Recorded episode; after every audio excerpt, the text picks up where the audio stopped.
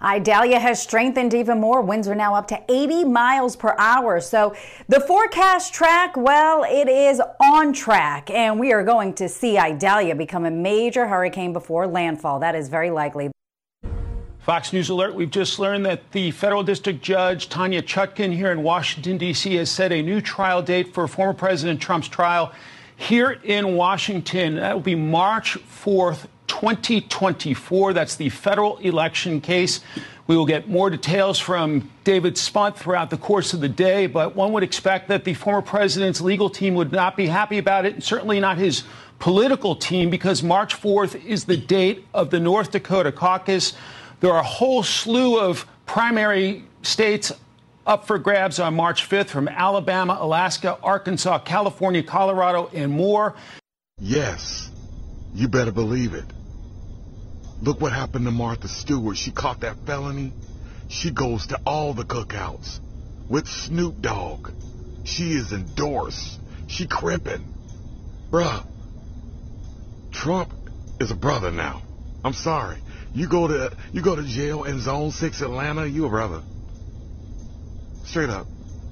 It's happening again. Oh, no. An uptick in COVID cases has forced two school districts in eastern Kentucky to cancel in-person classes.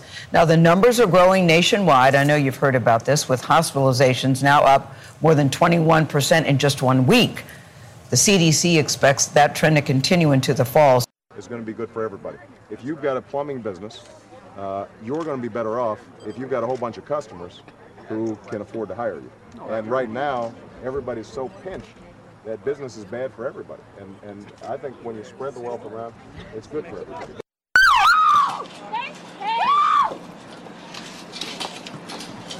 not violent! Get out now! Get out! On the ground! All of you on the ground now! Get on the ground! We're not violent! Get on the ground! We're not violent! Please! Give me your last name and date of birth. So who's trying to get the gun? No one has a gun. No one has a gun. We have no weapons at all. Officer, will you tell me where you We're environmental protesters. Welcome back to the Unregulated Podcast. This is episode number one forty-six here on Tuesday, August twenty-ninth. I'm your co-host, Tom Pyle. And I'm the sous chef at Pappy's Barbecue, Mike McKenna. Pappy's Barbecue is the bomb. Saint Louis, Missouri. If you're ever in Saint Louis, make an effort to go to that restaurant. That'd be ridiculous. It's the only thing in Saint Louis worth going to see. It is it's, damn it, good. Avoid the arch. The arch is a colossal waste of time. You can see it everywhere anyway. So don't... Well, yeah, but when you get up in it, all you see is you look at it, Saint Louis on one side and Southern Illinois on the other. So it's not like you're like, wow, this is great. You're like, I came all the way up here and got claustrophobic for this. Yeah, I haven't done that myself. I've, I've followed your advice. So Hurricane Idalia is rolling in, heading up to Florida, popping on Wednesday. This will be a uh, interesting sort of schadenfreude for for Governor DeSantis, although I'm not worried at all about his performance. He's had a little bit of practice here in these hurricanes. So all you Floridians out there, batten down the hatches. Hope everything turns out okay. Get out if you were, uh, uh, you know, in the evacuation zones on the West Coast. So yeah, but you know, go now. Yeah, don't wait until tomorrow. Go now. Don't wait until yeah. tonight. Even go now and anticipate it could take you three hours longer than you think. one hundred percent right, and and make sure your E V is charged. If you take an E V, you're an idiot. All right, I. I played the uh, clip of the trial date that the, the judge put put out there. Hey, man. I'll, I'll let it speak for itself. That's just it's just absolutely insane. It, it, it's it, almost it, like it, it's almost like they're just now just don't even care. They it, don't even care. Well, I actually I, I want to step it up a little bit. It's like they're reveling in it. It it yeah. They are reveling in the politicization of the judicial system. I. I It's crazy. In a generation where we're all sending each other to camps, we're gonna we're gonna look back on this couple of weeks and be like, eh, that's probably when it really got bad. And I, the thing that I notice is Not a single Democrat said anything about it. They haven't even said, like, yeah, yeah maybe we should slow this roll a little bit. I mean, there's just nothing, right? They're all just like, yeah, it's fine. I'm okay with it. It it It's bad mojo. By the way, the same judge is the judge who has our F E R C case. Well, good. She'll, she'll want to wrap things up by March fourth then. Yeah, exactly. Um, look, there's all kinds of stuff going on out there on the on the artist formerly known as Twitter about the fact that this is going to solidify Trump with the convict vote. And, you know, Martha Stewart is going to the barbecues. Martha, she, she's yeah. got street cred. I don't understand the that guy. I, don't understand, I didn't understand. That guy's getting millions of hits. I'm sure he is. Uh, I, I don't understand. Millions of hits. I don't understand, like, going to a barbecue as a gangster thing, because I, it, if it is, I'm in real trouble, because I've been going to it my whole life. Um, I will say this, right? This is this is a serious thing. I don't. I can't quantify it, but if this election becomes a referendum on the legal system in this country, and it's going to be that, at least partially, right? It's going to be a referendum on the legal system. I could easily imagine a world in which President Trump gets fifty percent of the black male vote in this country. Well, I'm going to say easily. I'm going to say they said he had twenty in the polls and got like nine. So if we do the math, if you're if it's your fifty and it comes in at twenty, you know, that's pretty damn good in terms of a of, of a jump. And then I've also noticed that the Democrats are having trouble answering the question uh, as to why workers, the working class, seems to be gravitating towards Republican Republicans. Like, they still haven't been able to come up with a, a, a coherent answer on that question. Well, I'll give you a simple answer, because the because they know the Democrats hate their guts and have since the Vietnam War. Yeah, there we have I'm it. Saying, like they're they're probably they're probably too busy reveling in their Uh, judicial a- antics to to be paying attention to these trend lines. But yeah, the, the rumor is that the well the the pro-Trump crowd thinks that this mugshot helped him overall. I, I don't I don't I don't think it hurt. And you know Trump, he's a master marketer, right? I don't so. think I don't think it hurt. I can't I, I can't it, I don't think it hurt. Right? Yeah. I think I think it it um It visualized, it helped people visualize what's going on here, right? Exactly. That, that, that this is a, this is obviously ridiculous um, and political. And, you know, this is not, this is not, um, this is not in the middle of the fairway by any stretch of the imagination. Yeah, absolutely. All right. So these are, these little quick COVID updates are all too familiar to you and I and our audience and, and everybody else. And our good friend Phil Kerpen is back on the beat. Um, it's it, okay. Look, I'll, I'll point out two things about this clip from from C B S. Sure. Mornings, the um, they're doing that thing again where they're talking in percentages of hospitalization of increases. Okay, and there are no significant year over year. They're not significant increases. One, two. They talked about these schools in Kentucky that that closed, quote, quote, unquote, due to COVID. They did not close the schools because of COVID. They closed the schools because all of the teachers and the faculty called in sick, and there was nobody that could m- manage the kids in school. So I just I think that's an import that's some important context in in in the case of this little clip, because they're basically, you know, insinuating that they they did a COVID shutdown, and they they didn't they didn't do that. They they shut down the school because all of the teachers, I'm sure, did a text chain to each other and said, "Let's all call in sick." Yeah, I'm sure it was. Right? I'm, I'm sure it was one of those things. I will say this, right? Um, I don't care, um, mostly because the public health community in this country has no credibility with anybody anymore. So it doesn't matter what they say. No one's listening. Literally no one's listening. You yeah, know, and people, literally they're they're they're pushing vaccines in September again. Yeah, right? like, like I said, no one's listening. You know, they, which is which is terrible, right? It's a terrible outcome for everybody, but it's Absolutely. the truth. It's Absolutely. it's it's the, the public health community in the last three years has done what it's taken the legal community two generations to do, right? Which is essentially erode all public support for whatever it is you think you're doing. I mean, you know what? It's just a matter of time till I start doing barbecues myself. Well, make sure you invite Martha, Snoop, and President Trump. That would yeah, be. I'm just gonna just gonna invite I, everybody. I'm you know. That dude, that that guy is the bomb, though. You gotta. We'll put that clip in the show notes because there's a little bit more uh, color in the full clip. We we we did the child friendly version.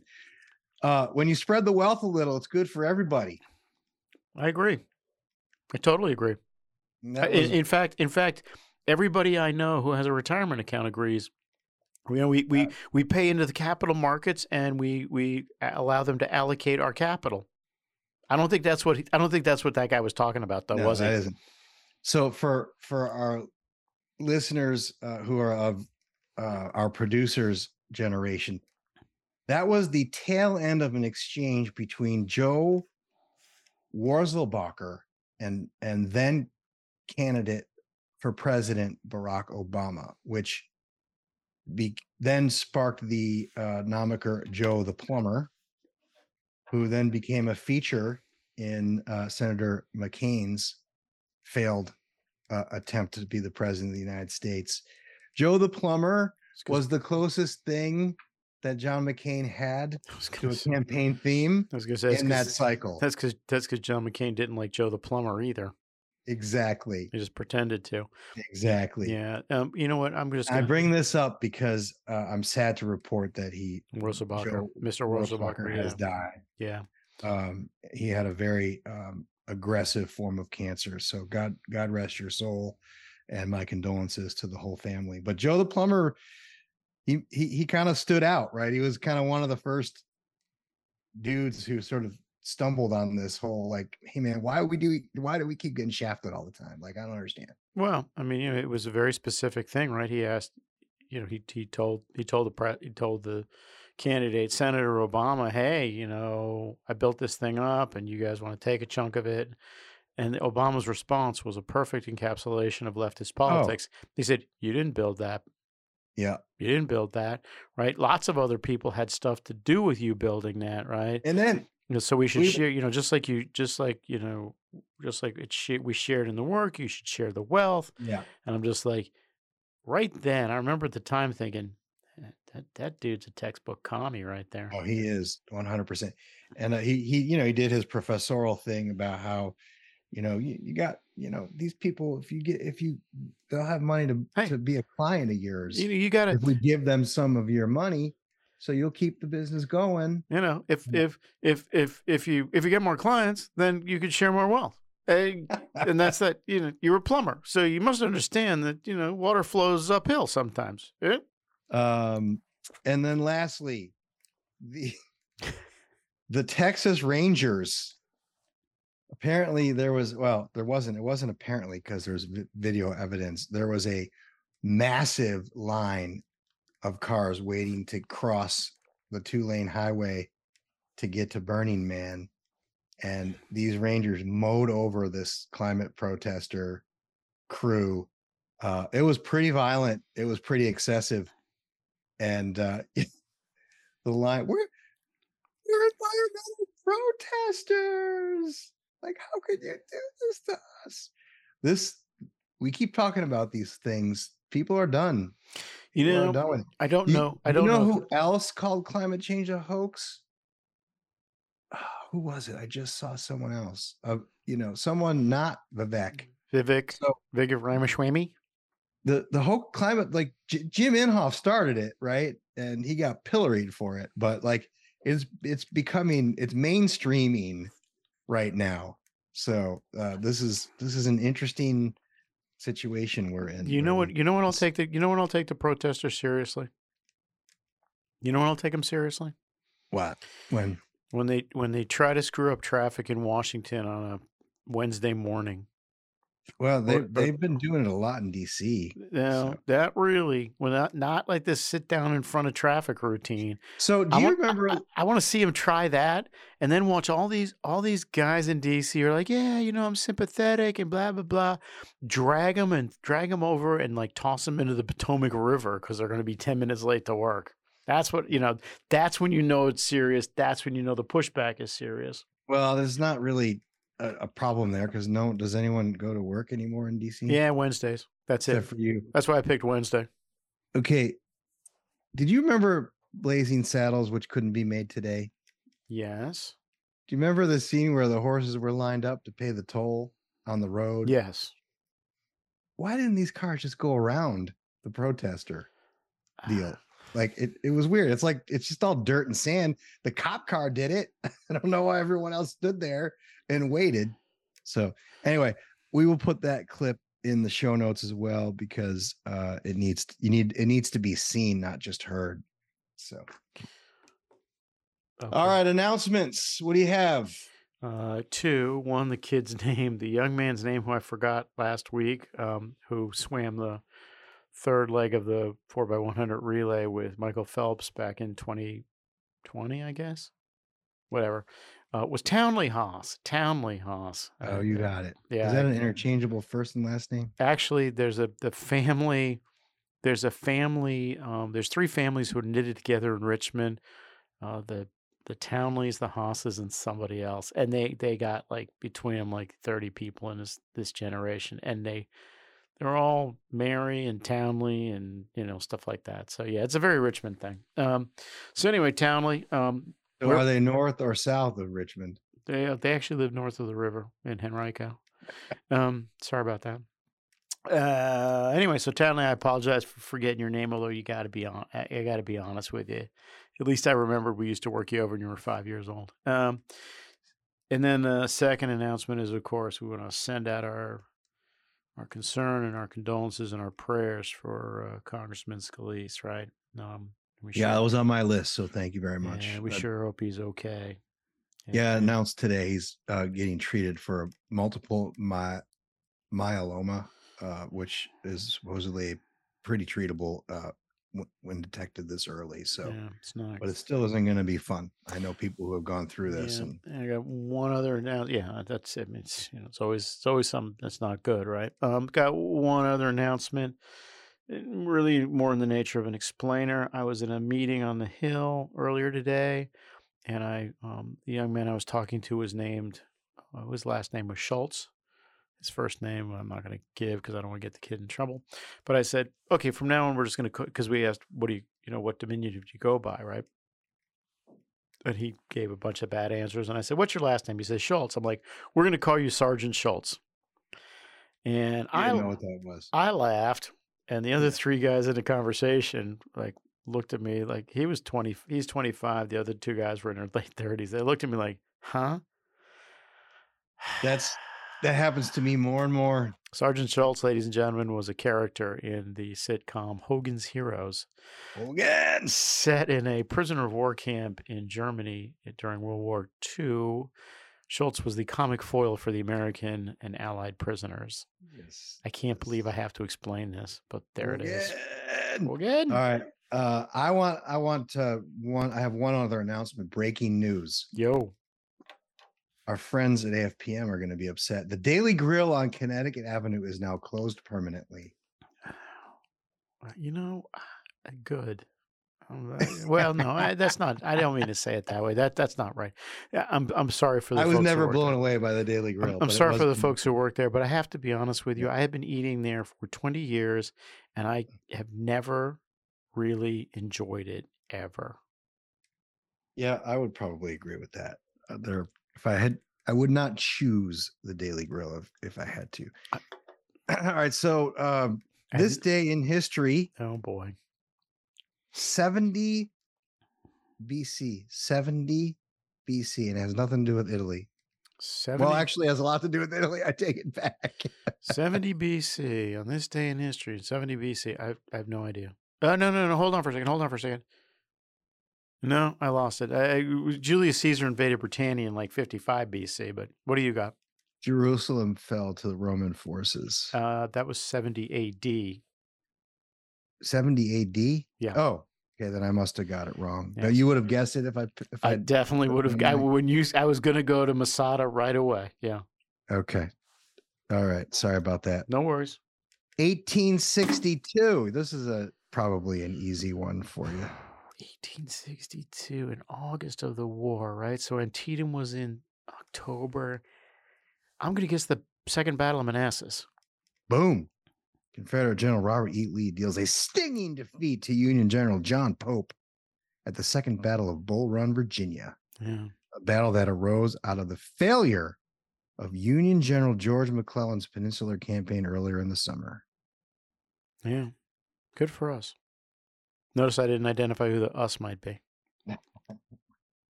two thousand five I'm always bad on these this recent day. ones. I'm bad on these recent ones. Well, um, the opening clip is a clue. The opening clip happened like ten minutes ago. I can't remember it. Um, okay. Uh, I don't know. What happened? Weather event. Uh, there was a hurricane somewhere. Hurricane Katrina. Oh, really? Slams into the Gulf Coast on this day. It made landfall near New New Orleans as a Category three hurricane and uh, became one of the worst natural disasters in the history of the United States. Over fifty failures of the levees and flood walls, uh, eighteen hundred deaths, one hundred fifty billion plus in damage, and a million people were displaced by the disaster. You remember there were a bunch of them were getting bused to Houston, and then everyone in Houston was getting all mad about it. Yep. All right.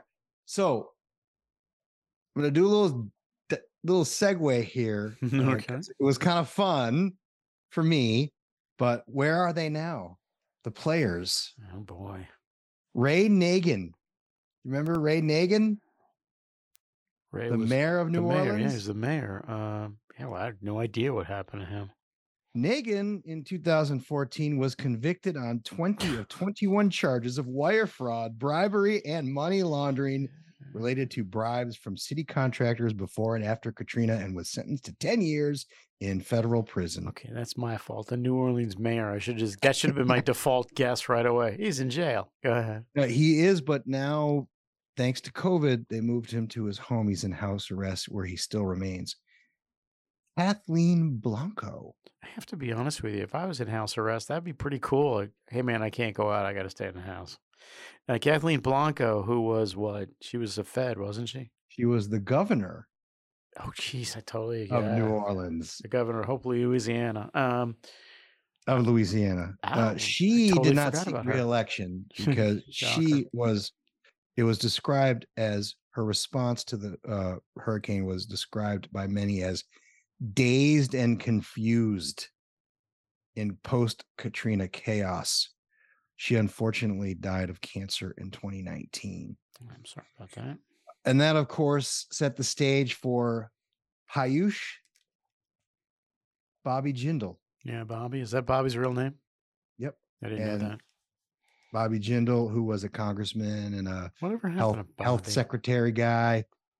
So this, I suppose this is where we should point this out. This disaster swept out the Democrat, Democrats, and Bobby Jindal won his governorship without a runoff. The first and only time in, in Louisiana, under Louisiana election law, that a governor won without a runoff. So he took a majority. Well, the governor, the governor nowadays is a Democrat, so it didn't really have much yep. stick to it. Nope. And then lastly, Michael Brown, oh boy, FEMA director yeah, for George FEMA, Bush. Him, I him, him I know. Uh, Michael Brown, who uh, is we have a mutual friend, me, me and Michael Brown, a guy named Dave Locke, and uh, he's now a, a radio talk show host in Denver, Colorado. Really? That is what Michael Brown does now for a living. Really? You're doing a heck of a job, Brownie. What a terrible um, job. Rather go back and run FEMA. And of course, I could bring up George Bush, but we we all know what he's doing. We're not sure what he's doing. All right. Um, the last one, two thousand eight since we talked about Joe the Plumber, I thought I'd throw this one in as well. On this day, on the stage at the Republican National Convention. Oh, no, no, take it back before that. This was the day that he selected his running mate, Sarah Palin. Sarah Palin. His vice presidential candidate. And wasn't Steve Schmidt running that campaign, if I recall? Steve Schmidt was running that campaign. Yeah. So, so you know it was going to be a disaster. That and that and the other guy, the guy with the, the guy with guy who thinks he's got good hair but has bad hair. Mm. Which one is that? The guy who wrote a, the guy who wrote a book of basically he was the he was the brains behind McCain. Can't remember now. Uh, you'll recall it. it All right, let's get right into that. it. So, Sar- Sergeant Sergeant Schmidt, sure, man. I wonder whatever happened to that dude. So, is he, is he still grifting so, for cash over the Lincoln Project? Are you still rumin- ruminating about this? Let's move forward. I just, I just, I just always wonder what happened to these guys who, like, you know, decide, hey, I've been wrong my whole life, so I'm going to amend my thing, and then I'm, but I'm not going to amend it for anything less than ten, twelve million bucks. Right, because I'm going to turn to the other side and and be a, you know, cheap foil for them. Exactly. Um, all right, so this, this was, I'm going to play this clip, and then we can talk about it a little bit. Without facts or economics on their side, they flatly deny what is happening to our planet and what we must do to save it. They incite a movement against what they falsely label climate change fanaticism, as they conveniently forget that the dictionary definition of a cult is the dismissal of facts in devotion to a lie. And while they refuse to accept the facts behind increasingly obvious damages, which the First Minister listed, they lash out at the truth-tellers instead and label indisputable evidence as hysteria. They compound the already difficult challenge of the climate crisis by promising to do more of exactly what created this crisis in the first place. So now, humanity is inexorably threatened by humanity itself, by those seducing people into buying into a completely fictitious alternative reality where we don't need to act and we don't even need to care. Wow. He really, isn't that, he really isn't that, isn't that, I guess apparently he was a little upset after the Republican debate, which I'm putting in air quotes. He really is so, kind of a, he really is kind of a hysterical old woman, isn't he? What, what kind he's of, really bringing he's really bringing people together to, to rally around no, the no. rally around the climate flag, isn't it? I that's I, I think it's, I mean they're getting they're getting like I mean between these protests and this kind of stuff, it's escalating, baby. It's getting well, there. I mean they're getting it. They're getting a steady diet of it. So I guess humanity is what now? Humanity's own enemy. I mean, dude, that's always the way it's been. Just so you know, friend. Yeah. Think a guy think a guy who got shot at in combat might figure that out. Like the, the it turns out, buddy, that the, the gorillas are aren't shooting at you. It's other human beings are shooting at you. Um the cult. We're in a cult. Okay. We're not with them. We're cultists. Right. Okay. That's cool. I'm in the cult of truth here. What does It's so hard to take people seriously when they say stuff like that because you're just like, dude, you know what? If the American people actually believed that we needed to do something, we would be doing something. Exactly. But they don't, so we're not. And your problem is not with me. Your problem is with the American people. You go explain to them why they should they should line up for ten dollars gas. Not me. Or you know what? Get your, get your, get your boys up on the hill if you're all this agitated about it. Get Sheldon Whitehouse to actually put that carbon tax stuff up for a vote. Let's have a vote on it then. If you think we're the problem, let's vote. How many Democrats are coming along with him uh, with you on that one?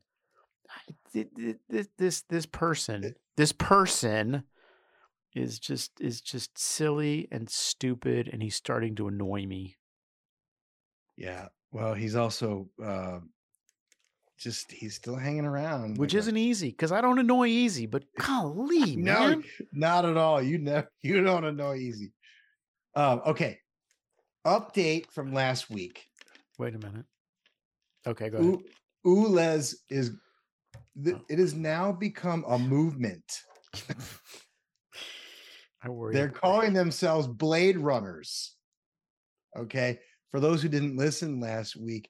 These ultra low emission zones in oh, London. Man. I was trying to think uh, what that Z stands guy, for. Sadiq Khan um, is Isn't he the, the mayor, mayor, of, the mayor London. of London. And there are now like armies of citizens running around, like painting over the the the, the cameras. They're sticking stickers on there. They're tearing them down.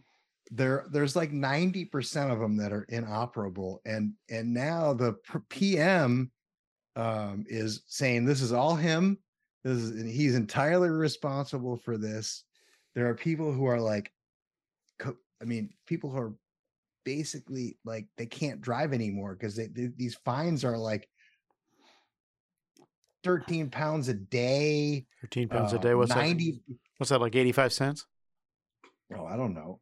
But like, there, this is like the, like you said last week, this is the sword that these guys, after everything that they've tolerated, after everything that has been foisted on them. Yeah, man. This is what this is the event, and they're wearing yellow jackets uh, in honor of the French protesters on the carbon tax a few years ago. So there's same. like open rebellion in the U K over these U L E Z deals. It's it's, it's hilarious. Always, it's always the same. There's always one thing that just like people are like, I I just can't freaking take this anymore. I'm not I'm not doing this anymore. Russians, French, Americans. It's always the same thing in every revolution. There's just one thing that's like captures and crystallizes it. By the way, to knit the two things together, um, maybe maybe Secretary Kerry should be talking to those guys who are in in London, right? I mean,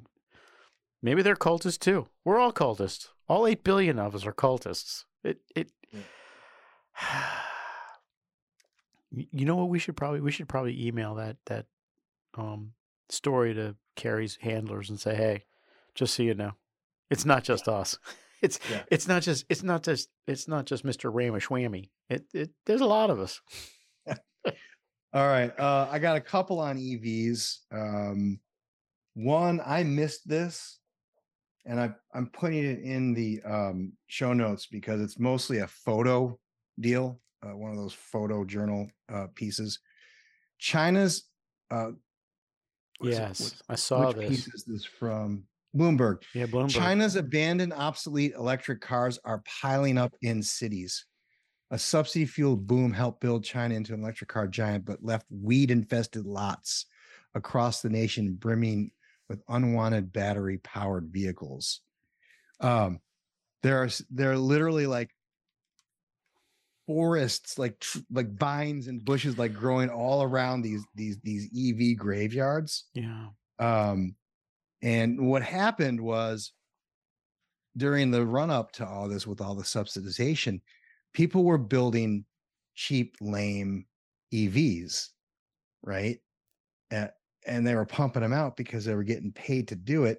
About a decade ago, encouraged by government subsidies, hundreds of automakers across China waded into electric car manufacturing, churning out huge numbers of early stage E Vs, relatively no-frills cars whose batteries in some instances can only run for about sixty-two miles on a charge. Right? Right. So like- this this is an this was described by uh, a photographer who took a lot of the pictures as the shared bikes and E V graveyards are a result of unconstrained capitalism, Wu said. The waste of resources, the damage to the environment, the van- vanishing wealth, it's a natural consequence. Now, he's wrong because it's not unconstrained capitalism. He's totally it's right. Unconstrained cronyism he's a to- and subsidization. He's totally correct. And, and, and, and, and national uh, industrial policy making in part, not just capitalism. He's but totally right. I, he's I totally right. He's totally right. It's unconstrained capitalism, Tom. So, you know, the great thing, th- this is, I rarely say this, but I, I, it's worth saying on this one, right? Um, and I saw I saw that, and the, the article I thought was not well written, but the pictures were striking, right? And um, I will say this: the Chinese, what the Chinese have in common, back to John Kerry, what the Chinese have in common with John Kerry is, is that they don't seem to understand what the actual problem might be, and therefore they're not able to solve it, right? And it, it doesn't matter. Unconstrained capitalism is, as you point out, not the problem. It's not, it's also not the problem in their overbuilding of housing. It's not the problem in their youth unemployment. Unconstrained capitalism is not the problem with respect to demographics. Under, under unrestrained capitalism is not the problem with respect to slavery or genocide. But, you know, if you're if you're the communist Chinese, if you're John Kerry, you don't really care about what the problem might actually be. Just right. you just want to you just want to make a speech. So there you go. Yeah, on, I would say unconstrained one-party rule. I was going to say the is, un, is more unconstrained uh, government. Point, unconstrained you know. government is what it is. I so, uh, just I I brought that one, yeah, because I wanted to share one more, and I think it puts a, a little context around it. Business Insider: uh, E Vs are running out of customers, and some dealers don't want them anymore. More E Vs are being pumped out of car factories than ever, but some dealers don't want them. We've turned, we have turned e- away E V inventory, inventory, said Scott Coons, Chief Operating Officer of Coons Auto and R V Group, which sells Detroit brands as well as Nissan and Mitsubishi in the Midwest. We need to ensure we have a good turn on it. Um, it's not just that the vehicles are expensive, which they are. We're talking about a much more nuanced lifestyle change, said Sam Fiorani, the Vice President of Global Vehicle Forecasting at Auto Forecast Solutions. He points to the differences in E V ownership experience, including charging and range, range anxiety. Um, I'm sorry, did he say customers did he can say... find customers can find plenty of electric options on dealership lots, while there were about fifty-four days supply of vehicles inventory overall at dealerships this summer. E V inventory was double. So now we're up to one hundred eight days sitting in the lots. Well, you know what we need, Tom. You know so, what we need. You know what we need. What do we need? We need a mandate. No. Well, yeah, mandate would be good, but we definitely need to double the tax credit. Oh, that, yeah. That'll take care of the problem. We need yeah. to du- maybe triple it. Yeah, yeah, yeah. yeah. How much, how much do you want to bet me? Let, let's you and me have a bet between ourselves. How much do you want to bet me that increasing that credit's not going to come up during the omnibus that we're facing? I bet you somebody proposes it. To increase it? Oh, yeah. I say double. They'll take it to fifteen thousand. And you know what? They'll, they'll use the waiting times on the lots as the proximate excuse. Yeah. People are just afraid because it's a hurdle cost and blah, blah, blah, and yabba, yabba. What do you want to bet? Want to bet? I'll bet, uh, you, I'll... I'll bet you a barbecue. All right, I'll take the bet. It's fine. I'll have a barbecue. I'll invite you and Martha Stewart. All right, so now I'm gonna I'm gonna stick with cars for a minute because this was a late entry. Uh, this was sent to me late last night. The, the C E O of Rivian said, "This you should see that this guy. He looks he looks like he said it. I think the reality of buying a combustion powered vehicle." is sort of like building a horse barn in nineteen ten, he said. Imagine buying a Chevy Suburban in twenty thirty. What are you going to do with that in ten years? Gas stations will be slowly disappearing, he added. It's just weird. Okay, so I imagine this guy looks like a Poindexter. Is he a Poindexter? He's got the sunglasses. He's got the, like, T-shirt, you know. Uh, again, Rivian, the lifestyle product, as I have said on a regular basis. This guy, this guy went on and on and on to say, you know, this is the we we are going to blow. This is going to blow up. It's amazing. You you uh, regular car people are just, you know, basically behind the times. Do they so, do, do they want to tell us when so we know when to like invest in it? So here's a chaser that I found. This was uh, U S Oil and Gas Association C E O. Chevy Tahoe and Suburban sales in the U S increased over fifty-three percent in Q two twenty twenty-three, an increase of over eighty-seven percent compared to uh, Q two twenty twenty-two. Rivian Automotive Production's totals for the same quarter produced thirteen thousand vehicles at its manufacturing facility in Normal, Illinois, and delivered twelve thousand vehicles during the same period. It posted an adjusted loss of thirty-one thousand five hundred ninety-five dollars per vehicle, uh, compared with the loss of sixty-seven thousand three hundred twenty-nine dollars in the three previous months, with another thirteen hundred dollars unsold. Um, this, let's see. Full-size S U Vs alone outsold Rivians eight to one.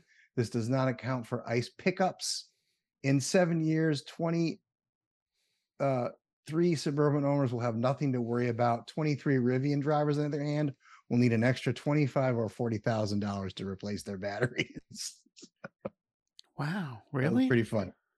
Yeah. Good, good. I'm glad somebody's finally pushing back a little bit. This is, this is, it's been good. Good for them. Good for them. Rivian. Stay tuned, folks. Rivian's going to take off. Yeah, any day now. Any, any day now. All right, so to beat up on Big Wind, this came over the wire this morning from our friend Jen at Bloomberg. Hope for offshore wind boom in Gulf of Mexico dims amid low bids. Really? The first ever U S government auction of leases to develop wind farms in the Gulf of Mexico opened Tuesday with just two bidders. A disappointment for advocates cheering on renewable power development in the region. The lack of bids raises the prospect that one of the three available tracts off Louisiana and Texas will go unsold. It's a dash of cold water for offshore wind enthusiasts who expected the region's rich infrastructure and supply chain could overcome concerns about the technological challenges of erecting turbines in the Gulf. Dude, what, like what technological challenges it's are we soft. Talking about? The seabed is softer in the Gulf of Mexico, so apparently it's a little bit less stable. On the other hand, there are no right whales to, there's no northern right whales to kill. Oh, but the but the Biden administration shrunk the availability of oil and gas leases in the Gulf to, to protect the whale, though. Did you see that last week? I, I saw that, yeah. Yeah. It it so. It's, you know, I I keep coming back to my same question. Do, do are we in favor of permitting reform? Are we really? Have we thought about this? All right. I got one on E S G. Ready? Yeah. Vanguard joins BlackRock. Cuts support for shareholder items on climate social issues. Vanguard support. This is from Reuters. Vanguard supported just two percent of shareholder resolutions on environmental and social issues at U S companies this year, down from twelve percent last year. The total, the top total fund manager said on Monday, fueling a drop in investor backing overall. Vanguard said the declining support rate reflected a rising number of proposals, coupled with improvements in company disclosure that made the resolutions unnecessary. Yeah, I saw that, right? Vanguard was like, hey, we got a lot more, so we don't actually like, you know, we didn't actually say no to to um yeah. to any more. It's just like a greater percentage and blah, blah, blah. And I'm just like, okay. Uh, you know, I, I, I, you, you can sort of, you can sort of feel that issue is like is going They're the, tippy-toeing away know. From it. Yeah, it's going going kind of the way of the guns, right? You know, or you knew you knew the gun issue was over when like everybody's like, no, no, no, we definitely want everybody to keep their guns. We just want to make sure the criminals don't get any. You're like, okay, so we're pretty much done with this conversation. I'm getting that same feeling with the E S G thing. So keep the fire going, conservatives. As a as a as a as a reader of my column, an occasional guy who sends me emails likes to say, "Keep pouring lead on the target. Keep putting lead on the target." So we had a little flare up this week. Uh, apparently, Eminem, Slim Shady, isn't a big fan of Vivek rapping his song "Lose Yourself" on the campaign trail. I didn't realize Mister Ramaswamy did that. Oh. Yes, he did. You didn't see that? Oh, it's viral. It's viral. This is from U K Mail. Eminem exclusive. Eminem sends Vivek Ramaswamy a cease and desist letter demanding he stop rapping his music on the campaign trail. Okay, it's not really music, is it? It's just, I mean, it's just spoken words. So how can you really, how can you really, can you, can you, can you trademark sending, words? Sending a harshly written letter from music licensor B M I. Wait a minute. It doesn't really say that in the story, does it? No, I, I added that. Okay. Marshall B. Mathers the third, professionally known as Eminem, objects to the Vivek Ramaswamy campaign's use of Eminem's musical compositions and requesting that B M I remove all Eminem works from the agreement. So, uh, why aren't we playing Eminem now? We should be playing Eminem. Yeah, I can't because they'll send me a cease. So what? You, so by the time you the time you get that letter, you'd already played it. And so there's a dude. There's a former five-time world champion uh, M M A fighter fighter who's retired, who's pretty conservative, fairly well known, I guess. Jake Shields. Sure. So he tweeted out the, the article, but wrote, "Eminem has turned into such a dork. He makes Vivek look cool." All right, this is this is what our national dialogue has been it's like, has devolved down to. But it's like Rage Against the Machine. You know how they like did all these things for Biden? Yes. It's like, what, dude? That's the machine. Like, you're you're not ra you're not raging against the machine if you're like doing campaign events for the machine. Yeah, I I don't think I I don't think I don't think the monolithic federal government was the machine that Rage Against the Machine was talking about. Uh, besides, they're an L A group anyway, aren't they? All right, here's a diversion here. Uh, M L B pace of play. I saw this while I was doing research. Are you ready? Yo. In two thousand four, it was two hours and forty-seven minutes. Yeah. Every year since two thousand four, it crept up a few minutes at a time, mm-hmm. give or take. A couple times it ticked down. It averaged about two fifty, two fifty, two fifty-one through twenty twelve, and then it creeped up to two fifty-eight, three oh two, three hours, three oh five, and twenty nineteen, twenty twenty, it was three hours and seven minutes. twenty twenty-two, it was three hours and three minutes. Guess where it is now? two forty.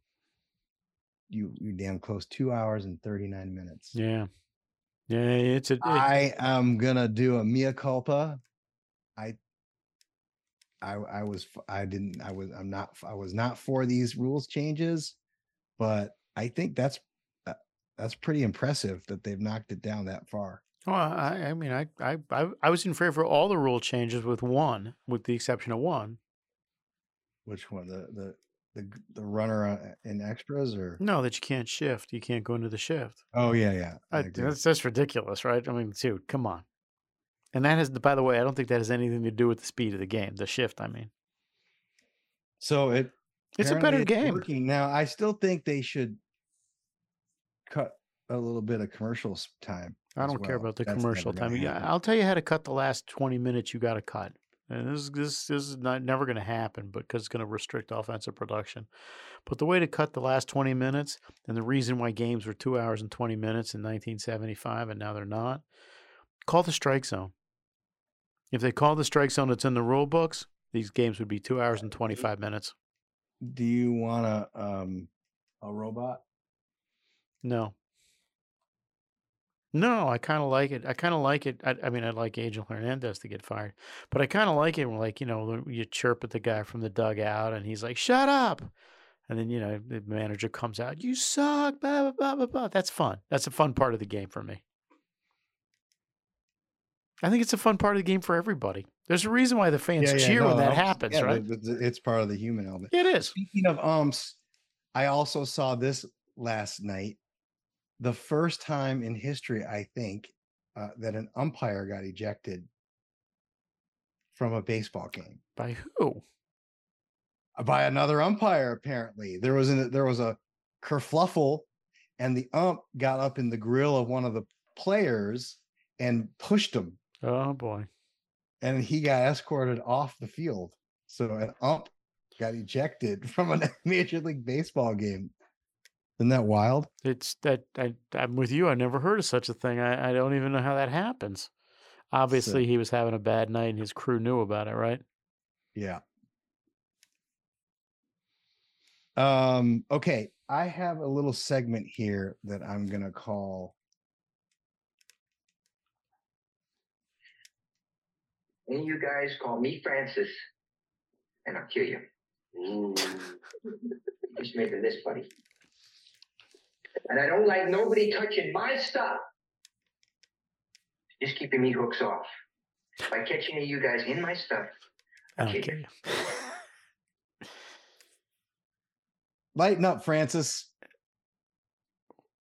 What Three is- quick hits here, and I want you to, should we take them one at a time, or should I roll them all out and let you comment on roll them I, all out? I think you've got a doozy here. Roll. Okay. All right. So three, I start out with one thing, and then I found two others. Uh,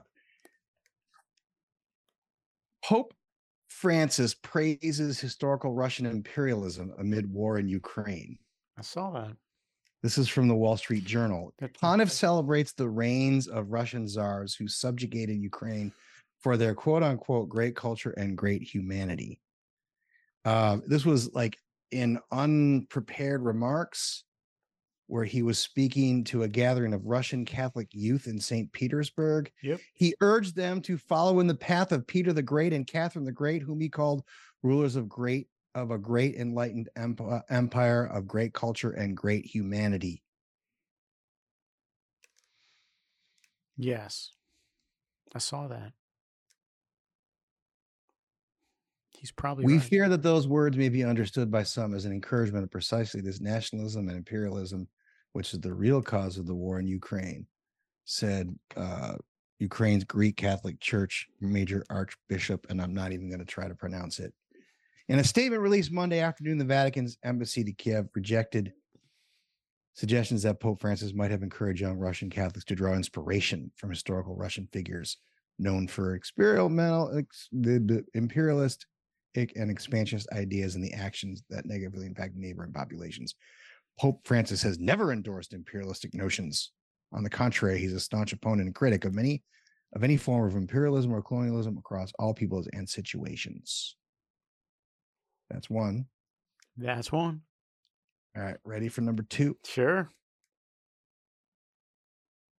Backwards conservatives from A P News. Pope says some backward conservatives in U S Catholic Church have replaced faith with ideology. But Pope Francis has blasted the backwardness of some conservatives in the U S Catholic Church. Uh, Francis made the comments in a private meeting with Portuguese members of his Jesuit religious order while visiting Lisbon on August fifth. Clearly not a private meeting. During the meeting, a Portuguese Jesuit told Francis that he had suffered during a recent sabbatical year in the U S because he came across many Catholics, including some bishops, who criticized Francis's ten-year papacy. The eighty-six-year-old Argentine acknowledged his point, saying that there were very strong, organized, reactionary attitude in the U S church, which he called backward. He warned that such an attitude leads to a climate of closure, which was erroneous. Do this, you lose the true tradition, and you turn to ideologies to have support. In other words, ideologies replace faith, he said. Did you catch? Did, did you? Did, had you heard that one? I had. I read everything about it. Yes. Okay, and then lastly, Washington Post. Amid climate concerns, Pope Francis says he is updating his green encyclical. Pope announced uh, on a speech Monday he's working on a second part to his Laudato Si to update on current issues. We need an integral ecology. We need to listen to the suffering of the planet alongside that of the poor. We need to put the drama of desertification alongside that of refugees, the issue of migration alongside that of falling birth rate, he said in a speech on August third. Yeah. Um, well, I'm gonna I'm gonna chalk up the Russian thing to the fact that he's eighty-six years old. Um, you know, he, he had a bad day, right? He didn't he didn't he didn't think about that before it crossed his mouth, right? Um And he was talking to a bunch of Russians, but I myself would have maybe mentioned you're you're you have a great national history, right? You it's worthy of emulation, Chekhov and oh, I don't know, Tchaikovsky, ballet, Solzhenitsyn, Dostoevsky. Uh, the, the U S S R is exterminated Catholics and yeah, but that's that's that's the government. That's the, the church. That's the government. That's not the Russian people. Yes. Um. It, the Russian the Russians are are Russians have been an important part of European history and culture for years and years and years, like thousands of years, right? A couple of thousand years. Like I said, they have much to be proud of. Um, I'm not sure why he picked those two losers, right? Peter and Catherine, but uh, there we are. Um, so I'm going to ascribe that to age. That that that thing about Portugal, right? The, the thing that happened in Lisbon. He knew that there was a reporter in the room who was going to report everything, right? It was one of his reporters. It was a Vatican-sponsored media thing, right? So he said what he wanted to say. Um, I'm concerned about it too, to be honest with you. You know, I'm I'm, I'm always concerned whenever people confuse politics and religion, um, and contaminate religion with politics. And there are a lot of American Catholics who are like conservative in their bones. Ones in the churches on Sunday are almost uniformly conservative, right? Um, but you know, if we weren't conservative, we'd still be Catholics. Um, and that, that I'm not sure everyone kind of gets that, right? That, that the, the, the first, the first and fundamental tenet of Marxism is everything is, um, ideological, right? There's no personal. Uh, I worry that we're kind of slipping into that. Um, and then the, um, I, I, you know, I had not seen the last thing. I had not seen the last thing. That's just that's just plain old communism, right? Just it, God sends us what popes he sends us, yeah, and we're going to well, live my, with them. My Monsignor years ago, when I brought up some of these questions that I had, uh, gave some good advice. He said, you should receive your spiritual, not your political advice from the Holy See. Well, you know, the problem with that is, is that the Holy See doesn't think that, right? They keep giving us, they keep giving us yeah. political advice. It's funny in a way. In Lisbon, he basically barked at us for being, for, for polluting religion with politics. And then of course he jumps right around and pollutes religion with politics. Yeah. I'm like, well, I was just going to say my, you know, my, I mean, that is his M O, right? I mean, he's essentially a Latin American socialist. And, you know, he's he's surrounded himself with political people and agenda-driven people, and he has done a lot of, I mean, he, I don't have, he, there are certain things that I agree with, obviously, but I don't, I'm not into. Let's I'm put not, it this way. Let's put it this I'm way. Not in, go ahead. Let's put it this way. I'm going to be a lot more concerned in about uh, six months. You know, the, the Rome is going to wind up getting tangled up. You're probably not paying any attention at all to this, but the Archbishop of Berlin has taken upon himself to start to bless same-sex marriages, right? Not just tolerate them, but bless them, right? Give them the give them official sanction. Uh, in about six months, Rome's going to have to say something about that.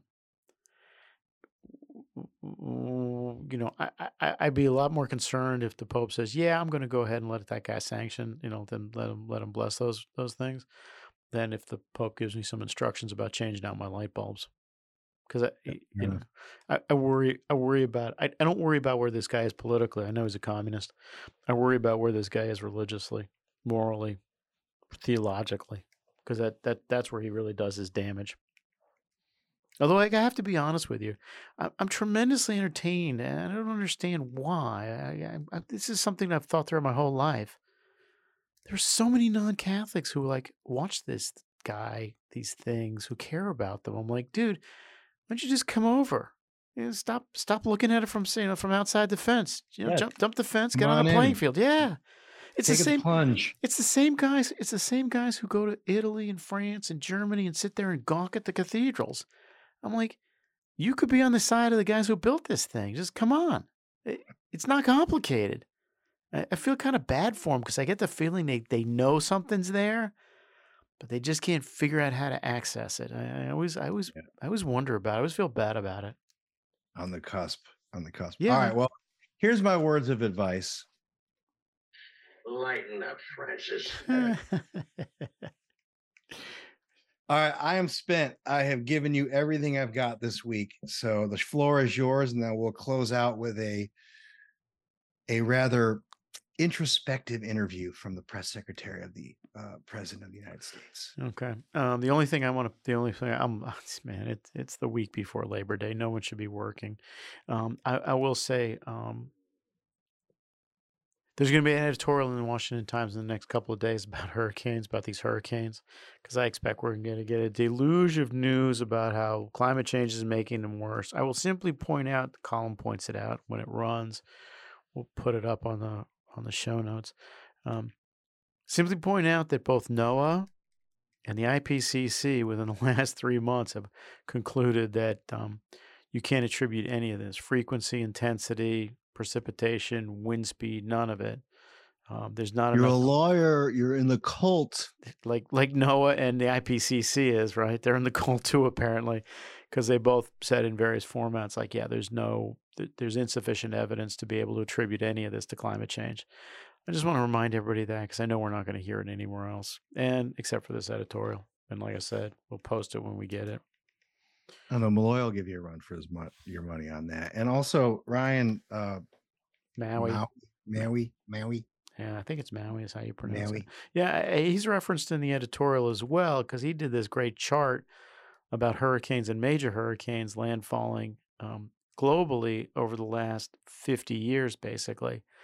It will surprise no one to find out that the last couple of years are at the bottom of the count, basically. Um, You know, for the last fifty odd years. So we, we need to get Kreutzer on the podcast rapping about this stuff. Yeah, we should. We, we, we should. David, if you're listening, let me know if you want to come and rap with us for a little bit on this climate stuff. It's getting fun. Got it. You should jump back in. It, it, you know. All right.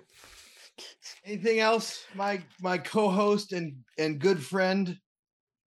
I think that's it. I'm just going to wrap up and have some pretzels for lunch. Usual very stuff. Good, very good. All right, let's hear some words of introspection from K J P. The president and Doctor Biden, they decided to put me in this position. They decided that they wanted Karine Jean-Pierre, with all of the things, all the communities that I represent, clearly being a, a black person, right, being a black woman, they said, we want you to represent us. Right. We want you to represent the White House. We want to meet this moment that we're in, and we know that you are beyond capable of doing that. Right? You are, you are, uh, you are experienced, and you are the voice that we want to have. So, knowing that, Stacey, knowing that I am representing the voice of the president, then I have to do that. Right? Right. I mean, that's the job. Beyond capable. Holy man, there's just a lot of there's a lot of self-esteem in there, isn't there? I know, right? Like, she also pulled a Bob Dole and referred to herself as herself. Any, anytime, any, anytime, anytime that third person creeps in, you know there's a lot of self-esteem. You keep on representing. Who gives these interviews like this, and how? Who lets them? Uh, Yeah, the worst part is every, now it's it's all everything's available for the world to see. There we so. go. All right, that's a wrap, ladies and gentlemen. Episode one forty-six is in the books. Have a great week. Got an early one out this week, so enjoy, and we'll see you on the other side of Labor Day. Have a good Labor Day, everybody. And as the American workers have said for hundreds of years now, namaste.